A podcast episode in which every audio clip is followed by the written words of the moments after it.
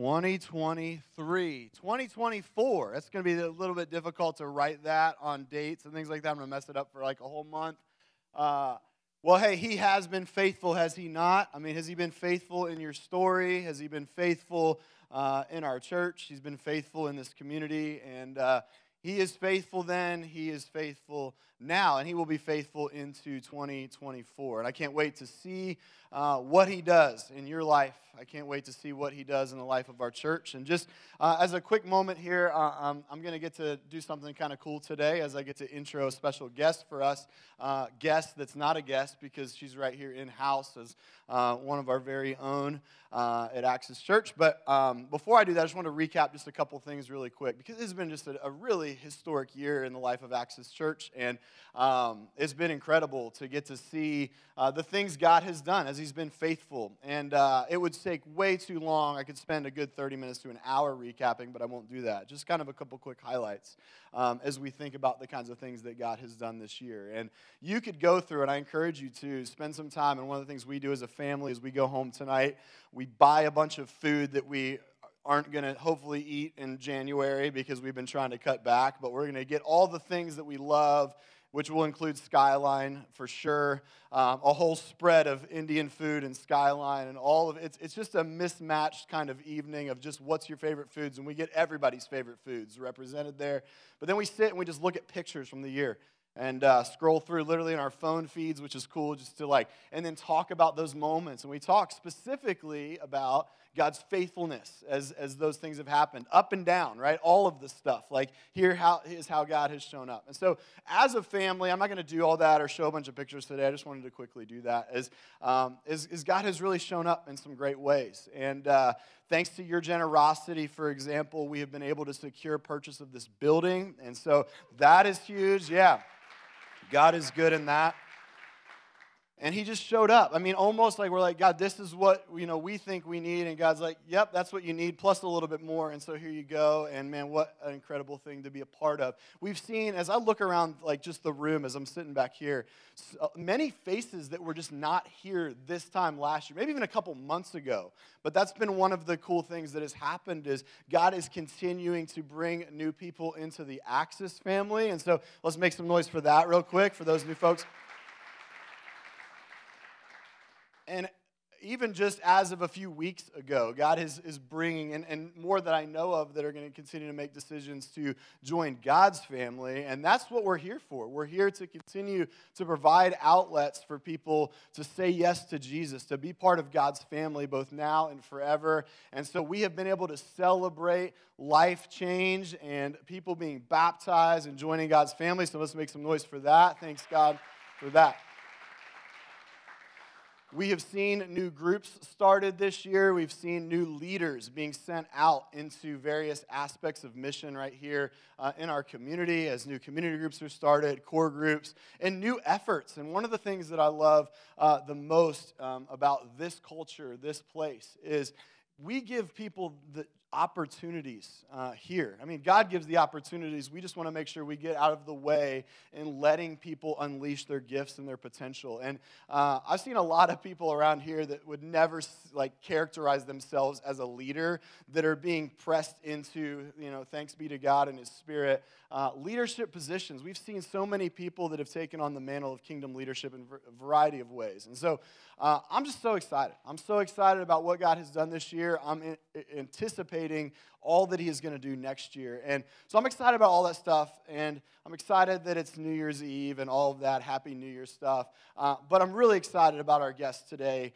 uh, Courtney Lustig. And, um, and the fact that she's getting up here and she, she'll, she'll tell you that this is. Um, you know, the, the, things that she continues to say or the, the things that God continues to push her into or the things that she, um, you know, has, has said, hey, I don't want to do those things. But um, God continues to press um, leaders out into new things. And that's what I love is, is opportunities like this uh, for Courtney to get to share her gifting. You're going to be blessed by her today as she just has this passion uh, for God's word. And um, I knew that there was a, a, slot coming up, an opportunity here at the end of the year. And uh, I, I know Courtney has shared with me um, that she feels like God is stirring something up in her uh, in terms of teaching and leading in those ways. And, uh, and if, when you get to see um, you know, her share today, you're going to get to see that she just has this heart and passion for God's word. And so she's going to share with you today really one thing that if you focused upon this in 2024, and, and this is not an oversell or an overstatement,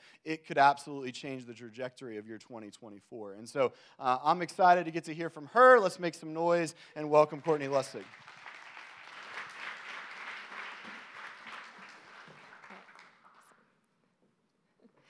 Well, hi, guys. So, I don't know about you, but having service at 11 o'clock today, I really had high expectations that I was going to get to relax and prepare for the morning. um, but alas, that did not happen. Um, so, you know that I have three kids. My youngest um, decided he did not want to get dressed today, so I had to wrestle him, literally, to the floor. Um, and as I'm finishing up that, I hear, Mom, I think the toilet's clogged. And it's never a good thing when you hear rushing water coming from the bathroom. And so I walk in, and there's water spilling just on the floor, everywhere, rushing out of this toilet. And um, I say, um, Why did you continue to flush the toilet when it was already full of water? Well, it wasn't going down, so I kept flushing. I'm like, what? So, anyway, for those of you that had to repent on the way to church this morning, um, I'm your girl. so, anyway, I tell you what, y'all, God has a sense of humor having me up here. If you know the old adage, be careful what you wish for, well, in my case, it's be careful what you tell God you will not do. um, I said I'd never homeschool. I said I would live in the city and yet I drive around with a bin of muddy boots in my car. I said, I don't need this communications class in college because I will never be speaking in front of people. and infamously, 20 years ago, I told Ryan, after being asked if I was reading the Bible that his family gave me, I don't have time for that crap. And yet, here I am, with God having poured out a passion for me in His Word. So much so that I want to share the importance of and how life changing proper study of His Word can be. So, several years ago, I started listening to my first podcast. I realized even at that time I was very behind on adopting podcasting, but there I was, sitting in the car with a sleeping baby in the back, and I decided to give the Risen Motherhood podcast a go. The first one that I listened to was Jen Wilkins speaking on her new book, Women of the Word. And what really stuck out to me was her quote We will not wake up 10 years from now and find that we have passively taken on the character of God. This was eye opening to me, life altering. It sent me on a path that I wasn't anticipating. God wasn't just going to download information to me without any effort or without seeking Him. If I wanted to be a mother and a wife and a friend with godly wisdom dripping off of her tongue, if I wanted to serve God effectively, if I wanted to love God accurately, I needed to actually know who God is. The Jen continues to say, we must make a study of our God, what he loves, what he hates, how he speaks, and how he acts. We cannot imitate a God whose features and habits we have never learned. We must make a study of him if we want to become like him. We must seek his face. Well, luckily, one of the ways that God has revealed himself to us is his word. I quickly realized that just hopping around from verse to verse wasn't going to cut it. That proper study of God's Word doesn't fit neatly into a 365 day Genesis to Revelation plan. That a devotional was not a substitute for God's Word. I needed to move on from milk, the elementary truths, to the meat. In Hebrews 5, the author talks about how the audience should be ready for the meat, but still needs to be retaught the basics. He's saying, I want to share more with you of who Christ is, but we're still stuck over here at the beginning.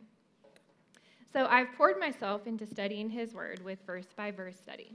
I study maps, I study context for the original audience, cultural norms, and most importantly, I look back at the Old Testament. The new comes to life even more when you look back at the old. This is such a leap from who I was even a decade ago. I'm really just a glorified artist. My major in college was intentionally picked to avoid things like this. And yet, here we are. See, we don't want to stay the same once we encounter Christ. In fact, you may have often asked the same question I often ask God, what is your will for my life? And what I found is it's not so much what I do, but more so who I am. More specifically, who do I reflect? John Stott says God wants his people to become like Christ. Christ likeness is the will of God for the people of God. 1 John 2 6 says, He who abides in Christ ought to walk in which the same way he walked. But how do we know how to look more like him? How do we know how to walk the way that he did? Well, with the help of the Holy Spirit, we look to his word. Why would we be content with milk when there is actual food? I don't know about you, but I personally like whole milk. But imagine a life with just milk. You wouldn't experience steak and potatoes, tacos, Christmas cookies, salmon, broccoli, and even Brussels sprouts. Not all of God's word is easy to digest at first glance. Some is even a little spicy. Some foods we move on to, we may try to avoid. In fact, we tend to do this with God's word. We avoid the sections that make us uncomfortable or that we don't understand. But through proper study, we see a glimpse of who God is in every verse. The 2 Timothy 3 16 through 17 says, All scripture is breathed out by God and profitable for teaching, for reproof, for correction, and for training in righteousness, that the man of God may be complete, equipped for every good work. Did you catch that? All scripture, not just the New Testament and Psalm, all. We need proper study of the entire scope of the Bible. And in turn, we are equipped for what God has for us. We need to grow in our sanctification by continually growing and maturing in our knowledge of God. This was never meant to have knowledge for the sake of knowledge, so we can go around saying, I know more than you, like Ron Swanson at Home Depot in Parks and Rec. The intention is to know more of the God that I claim to love and serve. So, in turn, I am equipped for the good plans that He has for me. Does this mean that you aren't effective until you have learned every doctrine, memorized 110 verses, and have a confident scope of the entire biblical narrative? Absolutely not. To think that you cannot be effective without complete knowledge is a lie. We are sanctified over time. We don't develop Christ like character all at once. You wouldn't give an infant tacos, they need milk. That's okay. But as they grow, they're able to handle more. And in fact, substance is good for them and necessary. I certainly wouldn't feed my 10 year old baby food because he's ready and capable for more. But it's the same with the Word of God. I wouldn't expect if you are new to the faith to do a line by line study of Revelation. And truthfully, I haven't even done that in depth study yet. So, another reason to study the Word is to combat the lies that we face daily. The Bible warns us many times of false prophets. In 1 John 4 1, we read, Dear friends, do not believe every spirit, but test the spirits to determine if they are from God, because many false prophets have gone out into the world. Well, how can you spot a false prophet? How can we spot heresy? The most effective way to spot the lie is by knowing the truth well. So, Stephen has often used the counterfeit dollar illustration. So, the fake dollars change, but the real one stays the same. And so, that's the one that's studied. We see an example of this in Scripture with the Bereans.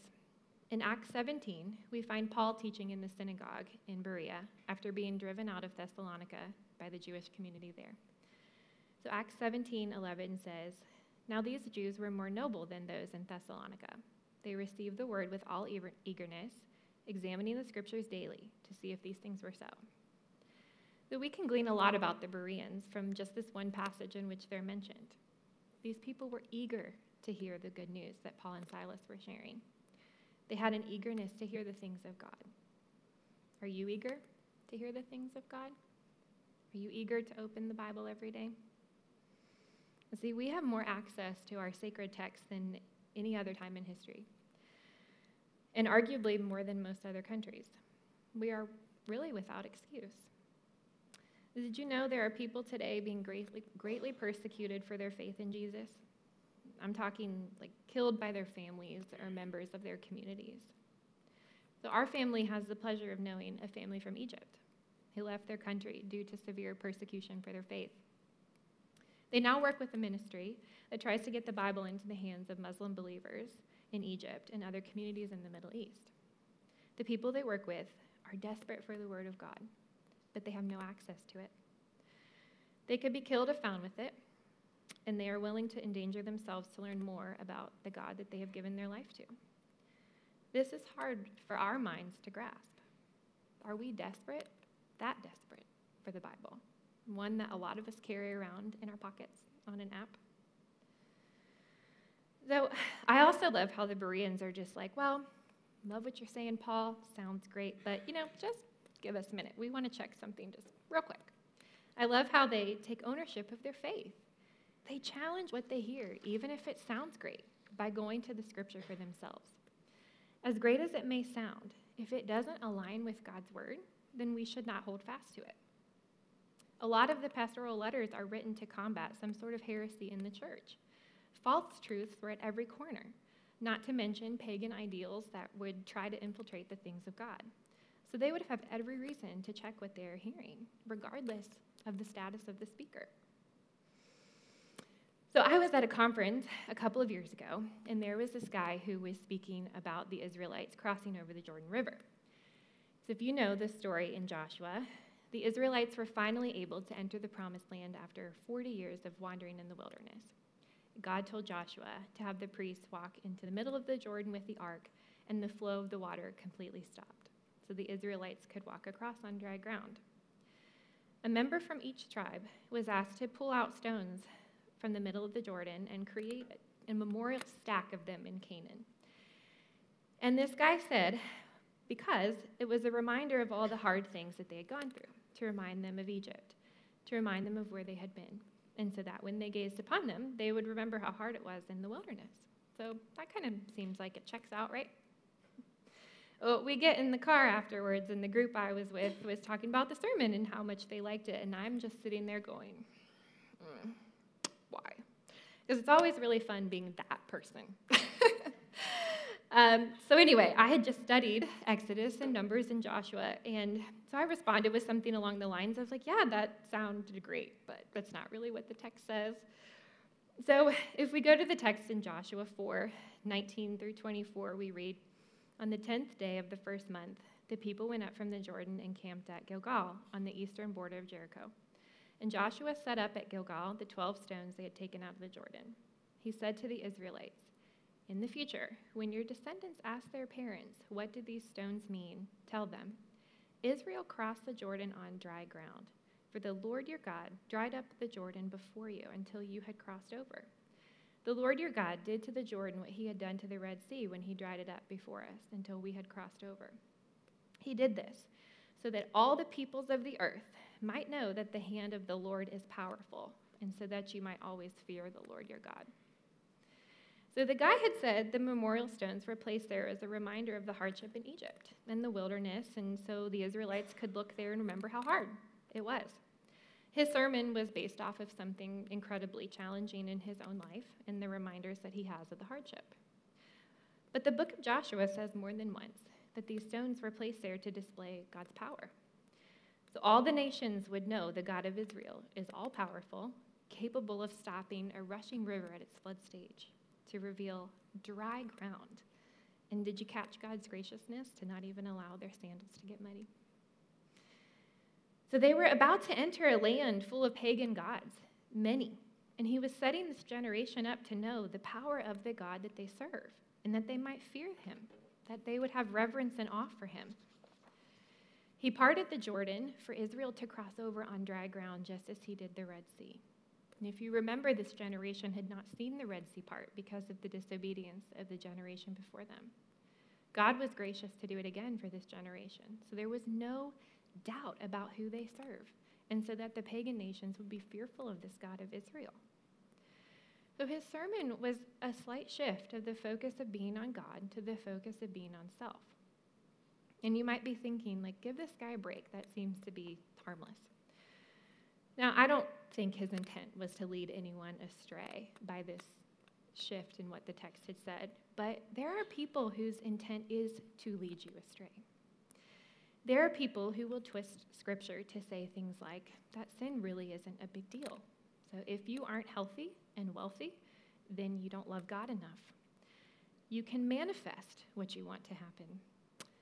There's more than one way to God. And they get away with it because they know that we don't know our Bibles. They count on it, in fact. It's the oldest trick in the book, if you will. The deceiver has been doing this since the beginning. Did God really say that you will die, Eve? Yes. God said that you will surely die. With certainty, you will die. And this is what Satan does he plants the seed and then watches it grow. In Luke 4, we see Jesus being tempted by Satan. Jesus, full of the Holy Spirit, left the Jordan and was led by the Spirit into the wilderness, where for 40 days he was tempted by the devil. He ate nothing during those days, and at the end of them he was hungry.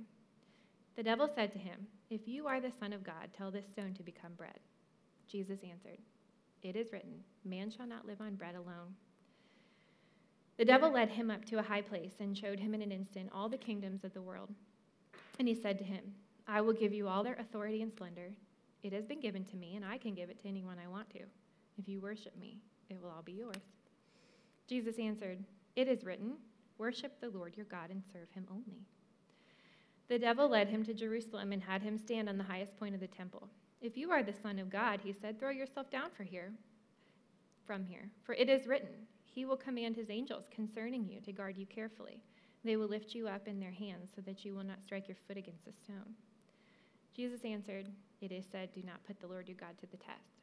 And when the devil had finished all of his tempting, he left him until an opportune time. So if you notice, how does Jesus respond to all of the devil's temptations and lies? He responds with Scripture. Jesus was tempted in every way and yet did not sin. So if we want to be like Jesus, we should be eager to learn from him and how he resisted Satan. And he combats the lies with the truth. We see Satan specifically in verse 10 also say, It is written. That reminds us that Satan knows the scriptures too. He can quote them but always with a twist or a lie and with the intent to lead us astray. Satan will often bait the hook with truth so that we swallow the whole thing. So we wonder why so many have fallen from their faith. We crumble when we're challenged by questions that we don't know the answer to. We have lost courage because we aren't confident in what we claim to know, and we have little desire to know it. The other side is we also don't want to be spreading heresy. We don't want to be leading people to Christ with information that is false. But here's the thing the deep things of God aren't inaccessible for you, they are not meant to be over your head. We will not be able to grasp everything that we read in its entirety at first, but bite by bite, we will grow in our accurate knowledge and love of Him. So, Jen Wilkin also uses this great illustration of a bank account for the knowledge of Scripture. So, for years, I viewed my interaction with the Bible as a debit account. I had a need, and so I went to the Bible to withdraw an answer. But we do much better to view our interaction with the Bible as a savings account. I stretch my understanding daily, I deposit what I glean, and I wait patiently for it to accumulate in value, knowing one day that I will need to draw on it. So, day by day, interaction after interaction, we will continually grow in Him. We start where we are by making faithful daily deposits. Not all deposits are equal in size, not all accounts are at the same growth stage, but deposits we continue over our lifetime. So, this year in particular, like it sounds like it has been for many others, has also been very challenging for our family. Um, and without explaining it all, basically you could pick a topic, and it's been hard. So, one particularly grumpy morning I was having, a verse kept playing over in my head Be patient in affliction, be patient in affliction, be patient in affliction. And admittedly, I had to Google search this one. So, Romans 12 12. Be joyful in hope, patient in affliction, faithful in prayer. So I have never memorized this verse. In fact, I haven't really spent time in Romans in years. It came from a deposit I made years ago, brought forward by the Spirit. And yet, the scripture was so pointed and convicting for that moment. I immediately texted my husband this encouragement that I had received from the Lord. And I felt so much heaviness lift by repenting from my horrible attitude, so much lifted by the reminder of who I am called to be. And his response was, Wow, that's the verse that we studied this morning at Bible study. You see, God is faithful in our efforts to spend time in His Word. We're able to recall, maybe not with the verse reference, but we're able to recall His Word by the power of the Holy Spirit in moments where we are being tempted to be led astray. You see, we had made a big life decision this year that we had prayed for for years, and we felt that God led us to this specific thing here in this year. But I was questioning it hard that day, wondering, God, where are you? I was stuck being grumpy, impatient, and frankly, not faithful in prayer, mainly praying when I was begging for things to go my way. you see, when things are hard, my natural instinct is to either avoid it, to book an extended vacation and forget it. Um, I have the urge to figuratively run away, if you will, or I want to fix it. I want to find an immediate solution to make the hard disappear as quickly and as painlessly as possible. But what's especially interesting in this verse is the word patient in the Greek is the word hypomeno. It's a verb that means to remain, not to flee, to persevere. Patient, not just wait until the hard is over, but remain in the hard. Now, that verse is understandable without looking up the Greek, but what a significant impact it makes to just do a little research. So, Ryan and I are high school sweethearts. We've known each other for a long time, and I'm not even going to give you the amount of time that that has been because that would show my age. But what if after dating and our wedding day, I said, you know, actually, I don't really want to know anything else about you? I don't want to know your past memories. I don't want to know your dreams for the future. In fact, I actually only want to talk to you if I need something. I only want to chat if I need a quick encouragement. And after that, you can just go back to your room. We would never do this with the spouse, but yet we do this with God. So I knew that Ryan was hardworking because he played soccer and he had a summer job. But after 14 years of marriage, I see the depth of his hardworking spirit. I see the depth of his honesty. And I see him put us first before himself daily. And truly, I loved him back then. But wow, do I love him now? The more I know of him, the more I love him. And it is so much more with God. I have yet to study something in Scripture that has left me less in love with God. In fact, it's been quite the opposite. I knew when I accepted Christ that God was gracious but I really saw more depth of his grace when I studied the structure of the temple and what it meant when the curtain was torn in two, when Jesus died on the cross. Forever, that curtain was there to keep us out of the Holy of Holies, where God was said to have had presence. And with Jesus, it wasn't only your sins are atoned for, it was your sins were atoned for, but also come near. Have access to me. Be with me. I glanced over the brief mention about the temple curtain in the middle of the first climax of the Gospels for years. I glossed over that because I was like, okay, it's like a weird side note, curtain, a curtain tour. Cool. But now that I understand the meaning, I read that verse and I'm left in tears. So I knew that God was faithful. But until I studied genealogies, I saw the depth of his faithfulness throughout history. His willingness to stay faithful to what he proclaimed, to stay true to that word, in spite of being wildly undeserved by the characters of the Old Testament. In spite of them really messing up, God still used them and kept to his promise. I knew the terms of the attributes of God, but until I studied them more in depth, I saw which I can and am called to reflect, and was convicted greatly by the many I try to reflect but are only reserved for God? Does anyone else desire to be all knowing and have all control? I knew that God would refine me like gold to look like Christ, as mentioned in 1 Peter 1. And this comparison is made in many, many other verses throughout Scripture. But until I studied how gold was refined in that time period, I didn't understand these passages fully. You see, the refiner would first break the pieces of ore, and he would place them in a melting pot and then heat them at a very high temperature. The ore melts, and the impurities, or the dross, rise to the surface. The refiner then removes the dross. The heat is raised, the impurities skimmed off, again and again and again. The temperature gets hotter and hotter each time because the refiner knows certain impurities are released at certain temperatures. And finally, once the refiner can clearly see his face in the gold, is it then pure? So the original audience would have understood this. But I was only able to grasp the surface of this comparison because I obviously do not have the assumed understanding of how gold is refined. So, how much more beautiful is this idea of being refined as gold with a little historical context?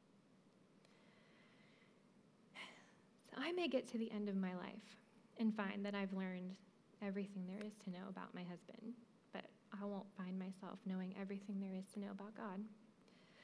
And that's the beauty of it. We don't need to have it all figured out all at once. In fact, you could study His Word for your entire life and not fully grasp the depth of God and His Word. You may be new to the faith. You may have accepted Christ long ago and feel that you know all the stories from Sunday school. You may be unsure about God and haven't taken that step with Him yet. But I promise you, if you study His Word properly, you won't be the same. Years ago, I started down this path with a lit flame that is yet to go out. The more I uncover through study of His Word, the more I am transformed by it. The more bold I have become in sharing my faith with others. The more willing I am to wash another's feet. The more willing I am to open my home. But the crazy thing is, I've only just begun. I certainly have not arrived when it comes to the knowledge of God, but I always hope to crave more of Him. What a sin I will have committed if I believe myself to have acquired all knowledge of the God who has created all things. So I love the song that we sang earlier Set a fire down in my soul that I can't contain, that I can't control. I want more of you, God. If there is more of God to be had, I want more. I don't want to be found guilty of fashioning an idol of God in my own image because I only dwell on the attributes of God that make me feel comfortable. I don't want to be found guilty of assuming God was going to passively make me look like Him without any seeking on my part. I don't want to wake up one day and find that I have given Satan a foothold because I believed a lie that is easily combated in the Word, easily found with a little effort. I don't want to meet Jesus in heaven and Him say, You don't know me. You spent more time scrolling and consuming temporary things than spending time in the eternal Word of God. I want to know Him as much as my limited capacity is capable, all of Him. And I want this for all of you that your passion for God and His Word becomes so overwhelming that you are desperate for more of Him. Wherever you are in your journey, whether you're starting with milk or you're moving on and ready for the meat, that you have a passion for being more like Christ every day. But don't take my word for it. Seek and find for yourself. So I'm going to close us in prayer. Um, Father God, thank you for who you are. We are thankful to serve an all powerful God, yet one that also knows each of us by name. Thank you for your word. My prayer is that starting immediately, God, that you set a fire down in our souls, that we crave more and more of you this year. Father, I pray for a passion for your word and a passion to look more like you. I pray that we are like the Bereans, eager to glean what we can from what you've revealed to us and discerning what we hear. That 2024, God, is the year that we look back on that changed our life and our relationship with you, Lord. Go before us, Father. In the name of Christ. Amen.